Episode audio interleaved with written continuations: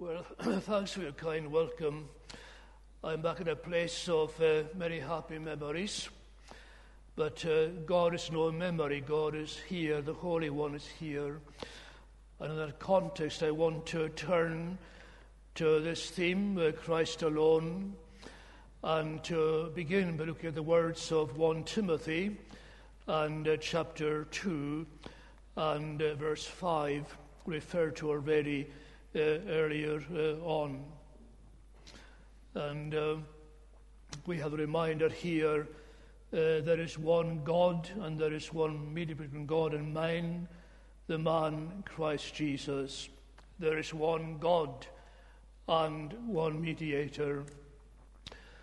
You've discussed already the great issues of uh, sola scriptura and sola fide and sola gratia.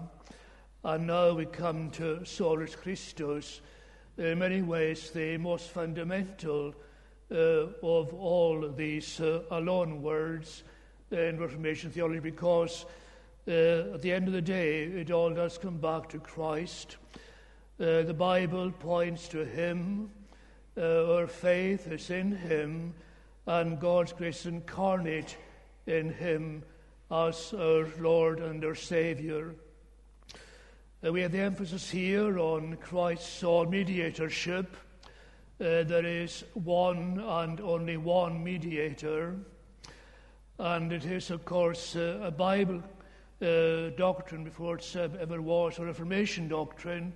We're told a moment ago some would say it's a rediscovery, not an invention uh, of the Reformers. Uh, the word mediator, or mesites, in this context refers to Christ as the middleman uh, the one uh, between uh, God and the human species. He speaks for God to us and speaks for us to God and acts for God in the work of our salvation. And we have the context in the Old Testament, of course, we read in uh, the, the, Pentateuch, where we saw that great vision uh, on Mount Sinai, that uh, dramatic moment, that mountain that burned with fire. Remember how the people then uh, said to Moses uh, to come and act on their behalf because they said or thought, uh, We don't want that mountain to speak to us, that fire to speak to us. So uh, when you go and speak to him and then come and tell us what the fire is saying, we can't uh, go close to Him. We can't ourselves approach Him. So when you go and uh, learn from Him what He has to say to us and speak for us to God. But it's a very uh, fundamental human instinct, this sense uh, of the awfulness of deity, the distance between ourselves and God because of our uh, createdness, because also uh, more fundamentally uh, of our sin. And how can we, in finitude and in sinfulness, how can we approach the fire, this mountain that burns? And so, in all cultures, we have a need for a mediator, uh, some uh, person or uh, class who act for humans in relation to God. And the Reformation, of course, the pre-medieval Reformation Church, uh, there was a large number of such mediators. We had uh, uh, saints and angels, we had, uh, we had the priesthood, we had the papacy, all of these acting as go betweens between God uh, and the members of the church in Western Christendom.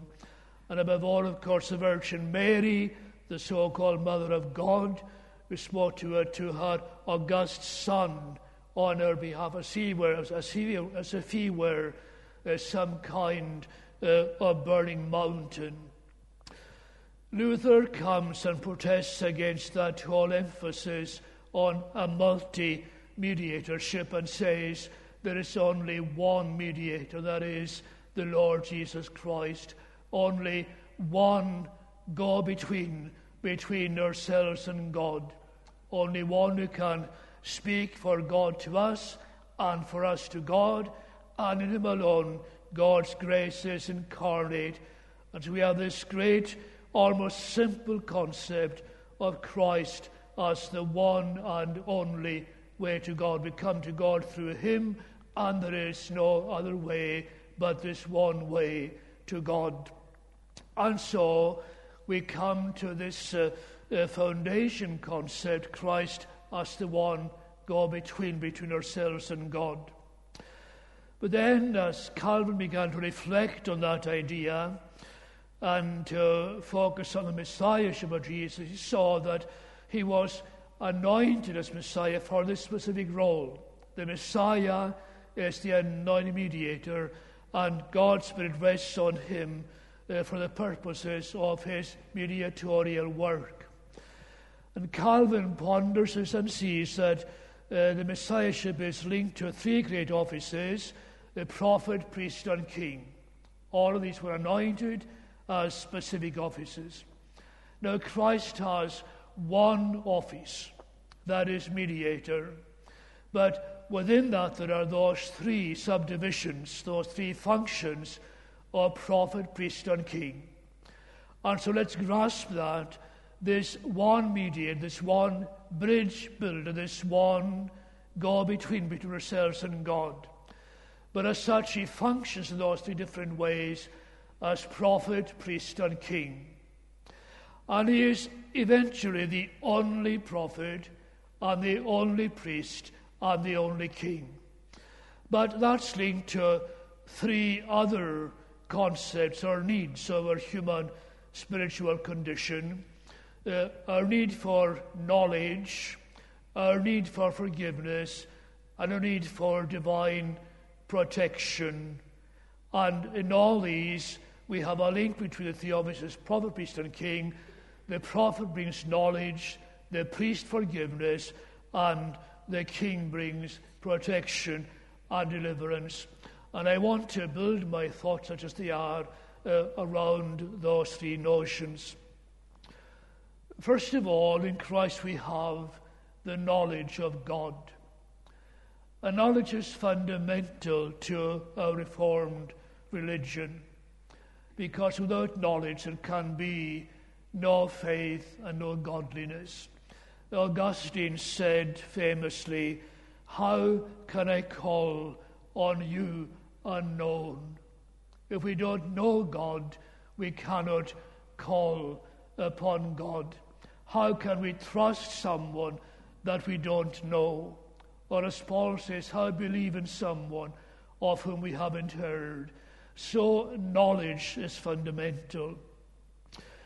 I want to come back for a moment to Luther here because Luther began to be very concerned about the tendency among Protestants to focus uh, on the abuse of the papacy, on such things as the corruption of monasteries and the uh, immorality of priests and uh, uh, papal abuse and so on. He said, he said, these things don't matter.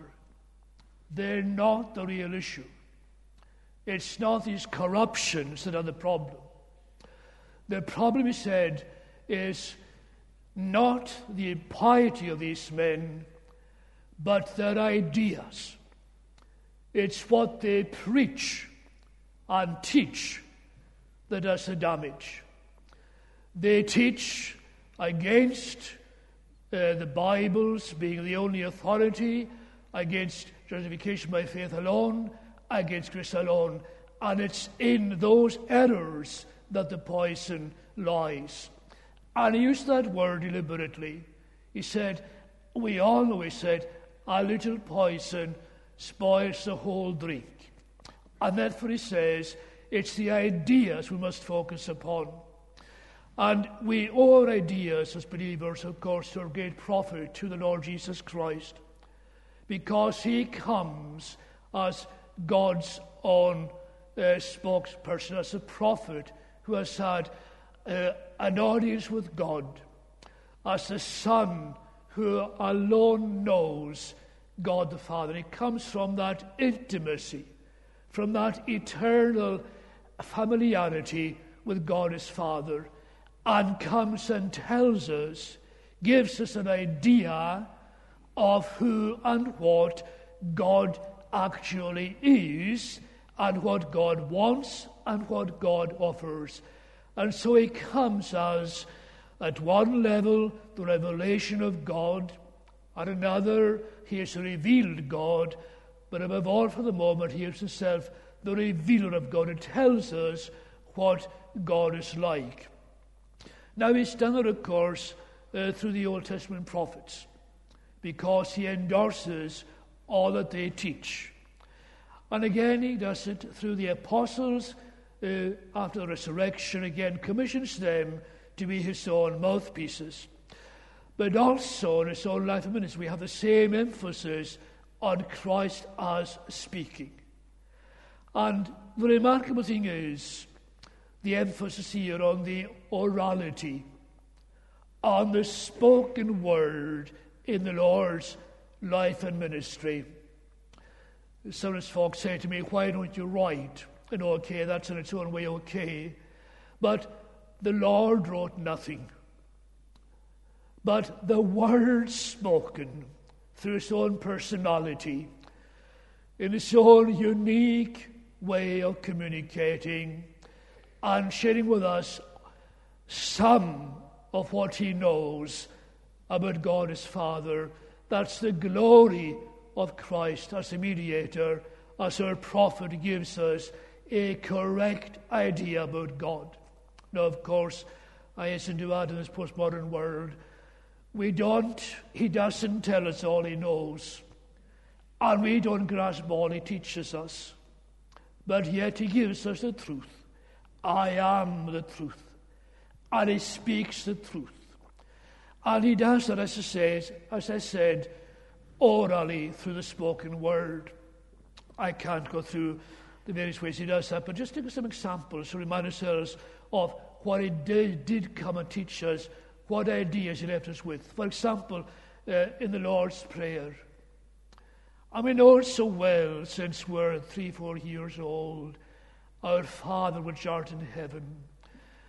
And yet, the glory, the sheer glory and uniqueness of these words, because no Jew before Jesus ever, ever, ever addressed God like that and called God Abba. But Christ says to us, You call God Abba. The, the burning fire, this terrifying mountain, call it, call him Abba Father. This vision of God's paternal care. And as Calvin said, that's what faith is. It is a persuasion, it is a certainty of God's goodwill towards us. And that's so basic to the Lord's teaching that on our knees, yes, we know we're approaching the mountain that burns with fire, and yet, this very same God is my Father in heaven. This one who gives me daily bread, forgives my sins, protects me from evil. That God is our Father in heaven who cares for us in every aspect of our lives. And so, there we share in the measure of faith, in the intimacy and boldness that God's eternal Son has with his own Father. And it's so important to grasp that because sometimes we see God only as the holy other, as the awesome, dreadful, tremendous God makes us trembling. And I don't want to lose that altogether. But still, this God of uncompromising integrity. This God who is all knowing, all powerful, all present. This God is my Abba in heaven. That's what Christ, the only mediator, says to us. That is what God is like. He is your Father. Or take another key moment in the Lord's teaching ministry the, the parable of the prodigal son or has been called the waiting father. It may refer to the prodigal son in the far country of unbelief, or of rejection of God, or to the believer backslidden who comes to herself or himself. And we go back to God. We've all been there in the far country in one form or in another. But however far we've gone, or farther distance, or deeper degradation, or tremulous our hearts as we turn, or hesitant our pace, still we find us not a burning mountain, not a fire, but the waiting Father who comes towards us, towards the penitent, in the embrace of his own love. That's the idea that, that God gives us. Now, I know it's not the whole truth. I say again, Christ endorsed the whole of the Old Testament. But there is nothing there comparable to that parable of the waiting Father. I don't know how low some of us we get in our spiritual despair, or how we think it unimaginable that God would welcome us back. But the Lord is saying, Go back, because you're guaranteed a welcome. If you've never been before, never come to yourself till now, then having come to yourself and done the most difficult thing a man can do that is, face the truth about yourself and then go home. Or if, having once gone home, you have backslidden, and you know the depths of your own unworthiness, then again go back because you have this Christ given idea, the idea of the waiting Father. And again, go back to that enacted word on the cross of Calvary. It has, of course, its own orality in all the Lord said about it before it happened, and the words he spoke on the cross. But it's also itself an acted word where Christ says, not only, This is how much I love you, you and the world, but also this is how much God loves the world because he gave his one and only Son. And all he asks is a response in faith. Now, whether condition or not, I leave aside for the moment. But there is such a disproportion between what God has done for us and what God requires of us. He gave a son of us, of me and you, who requires only faith. And I add just one more thing to this, and that is you shall know the truth, and the truth shall make you free. There is no bondage like the bondage of ignorance. Every dictator and tyrant knows that. But the truth makes free, and Christ, truth above all truths, makes free. It frees from the burden of guilt. It frees from the fear of death and judgment, and it frees from the tyranny of human opinion and a peer group pressure and prejudice. Know the truth, and the truth shall make you free. And then, secondly, in Christ alone, we find forgiveness. And go back again to Luther, and what a problem that was. How can I, Martin Luther, how can I be right with God? And he knew as few people post Moses knew. He knew that Herod dread or that mountain that burned with fire, this God of infinite and demanding rectitude, this God of whom one said, God forgives but condones nothing. How can that God, how can he forgive me? And Luther, of course, as you've been told him through time and again, he did so try, he tried so hard to earn that righteousness uh, before God. He struggled in self denial, sleeping on stone floors, self flagellation, fasting up to the point of death, to, to earn righteousness before God. And the struggle drove him only to despair and almost broke him to the point of insanity. But then gradually, and it, it was gradually, comes to see what you've seen already justification by faith alone. And in that discovery, gradually dawning the dawn breaking, there he found his peace with God. But that idea, and again it is an idea of faith alone, it's an incomplete idea. Because then we ask, well, faith in whom? Or faith in what? And that brings me back again to Christ alone. Faith in Christ alone. Now, the medieval church, of course, it had faith.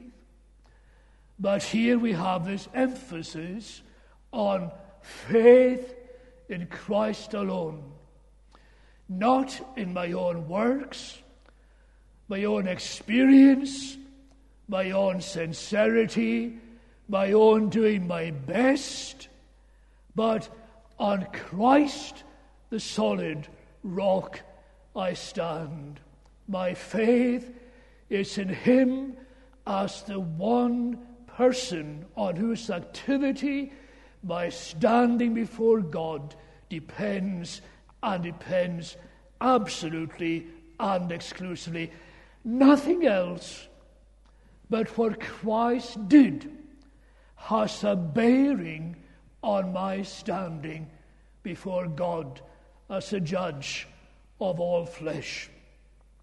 But of course, that's leads to the second idea I mentioned of Christ as priest. Because our faith here is above all faith in Christ as priest. And what does a priest do? We find the word priest uh, used of Christ only in Hebrews. And it also tells that a priest does one great thing he offers gifts and sacrifices to God. And that's what Christ did. He didn't come and simply teach, though that, of course, was indispensable. But he comes and gives himself an offering for sin if I can go back further, he didn't only negotiate as mediator between God and the human race and reach an agreement with God about our salvation, but he stands surety and he says, I will pay their debts and I will bear their sin. I'll atone for their sin. And by that atonement, I will reconcile God my Father uh, to the human race. And on the cross, that's what he does, that's what he did. And Luther goes on to tell us how Christ becomes the greatest sinner that ever was. And when Samuel Rutherford there read that, he shuddered and disagreed. But I think it's tremendous and it's so, so important because he's bearing the sin of the world as an entity, as an organism. And Luther goes on to say that he, be, uh, he, he became David's sin, and he became Peter's sin, and Manasseh's sin, and you can mention all the most uh, deeply abandoned sinners that God's grace reached. And then, you know, Christ became the sin of each of these. And on that cross, my burden gladly bearing, he bled and died to take away my sin. And in Hebrews, we have this great contrast between the Aaronic priests of the Old Testament and Christ, our great high priest. And one fundamental difference is this they went in with blood. Indeed, they did. The blood of dumb animals. And he goes in with blood. But not the blood of a dumb animal, but with his own blood. With a Paul calls so boldly the blood of God, the blood of his own person. And if I can go back again to the covenant idea, which I don't want to, to, to linger on too long, in that agreement between God the Father and God the Son that lies behind his coming uh, into uh, this world, the negotiated price of redemption. That is, of a redemption compact which has it. The price is the blood of the mediator. Doesn't only negotiate, but says that he will meet the conditions. And on that cross, the blood of God's eternal Son, that blood is shed. The obedience given in our place is that of God's own Son. The one enduring the curse is God's own Son, the one who, in those enigmatic words, he sends into hell before he dies or in dying, is God's own Son. It is, yes, my Saviour's obedience and blood hide all my transgressions from you. But it's not simply that official, my Savior, but it's also God's beloved Son, this person of divine grandeur who obeys in my place, pays my debts, and cries on the cross of Calvary last, It is finished, tetelestai paid in full. He cries, Our debts paid in full. That tremendous idea that when we stand before God as judge, do you know that you owe him nothing? Cancelled, paid in full. Hide all my transgressions from you. There is no condemnation to those who are in Christ Jesus. And now our risen Savior and a glorified priest, but still priestly active, interceding for you and for me. And just a word on that. He does was one who was touched with the feeling of our infirmities, who has stood in the stream of all our human tribulations, all the crushings that our human spirits know, all the emotional turmoil. He has been there. And so tonight, Many of you, perhaps like me, with remarkably problem free lives, but not all of us. And uh, it's so important to know that the high priest can turn to his father and say, I know how he's feeling. And I know how she's feeling because I have been there. I have been flesh and blood. I have been tempted and tested. I've suffered loss. I've suffered fear. And so, Abba, remember them graciously and give them what I've earned for them by my death on the cross. And then at last, the emphasis on our salvation requiring divine protection and deliverance. Because we need a king. Because we live in a world where we're subject to so much danger and so much temptation and so much pressure, not only secular, but demonic. Because every day the Parliament of Pandemonium meets to plan its strategy, and it has one core element that is your spiritual overthrow and your apostasy. That is the whole policy of pandemonium. And here we are, so frail, so fragile. Experience isn't enough. Knowledge, ideas even, aren't enough. Where then is there an enough?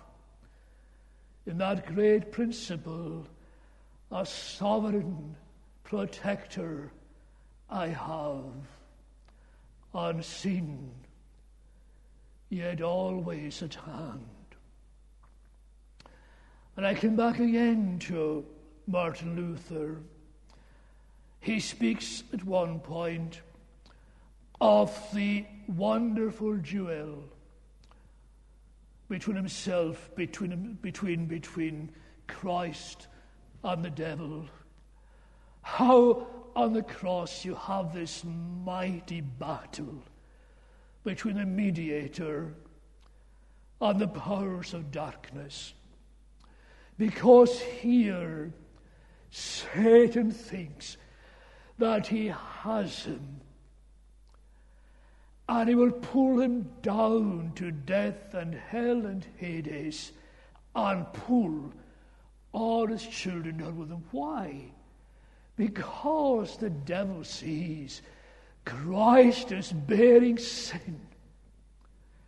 And as a sinner, he has to go, come down with me to hell. But Christ fights the battle. And the battle is to complete an atonement for our sin, to bear the curse, to go to that dereliction, that place that love cannot reach, to face and bear in his own person what our sin deserves. And you know, it's not in the pain as pain or in suffering as suffering that the wonder and the virtue lies, but in this, in the quality of that dying. Its quality as obedience, its quality as loving obedience. Because right through that struggle, that titanic struggle between Christ and the demonic. He loves. His love for God doesn't waver, and his love for humanity doesn't waver, doesn't waver, and his love for you as a believer doesn't falter or waver. And so at last, that obedience it robs the devil of his power. He is no longer the prince of this world, he is cast out. And how glorious is that? Yes, we live amid many dangers, toils, and snares. And sometimes we think, oh, here we are, poor believers living in enemy territory. You know, it's a, it's a wonderful thing. That's not true. Because this world is not any longer the devil's territory. There's been a change of regime. And now every inch of this planet and of this almost infinite universe belongs to you, Lord and Savior. He has bought it with his own blood. And you can never be in a place that doesn't belong to Christ. And furthermore, I can say government forces are never far away. I think some of will neglect to think of the angels so often, but they're there too. The glory of the Lord is shining all around. We have indeed the sovereign protector. But then this king is a Davidic king, he's a shepherd king. That shepherd, that king who carries the lambs in his bosom and gently leads those that are with young. And how, as a good shepherd, he says in John chapter 10, the Father has given them to me. God, in his eternal, invincible, infallible determination, gave you to Christ and said to him, Hold her and bring her safely home. And no one is able to pluck them out of my hand. Of course, we are kept by God's power through faith. And you must exercise that faith. And you must keep in step with the Holy Spirit. And you must follow the voice of the Good Shepherd. But still, your confidence lies in those almighty hands. When I read these words, my mind goes back to the broadcast made by George VI on Christmas Day, 1939, when uh, the world faced a dark present and an even darker future. And the speech closes as the king stammers these great words from a 20th century American poet and uh, Haskins, I think it was. And these lines came with John 10 No one can pluck them out of my hands. I said to the man standing in the gate of the way, in the gate of the year, Give me a light that I may thread my way safely through the darkness. And he replied, Go out into the darkness and put your hand in the hand of God. And that shall be to you better than light and safer than a known way. Put your hand in the hand of God. May God bless to us His word.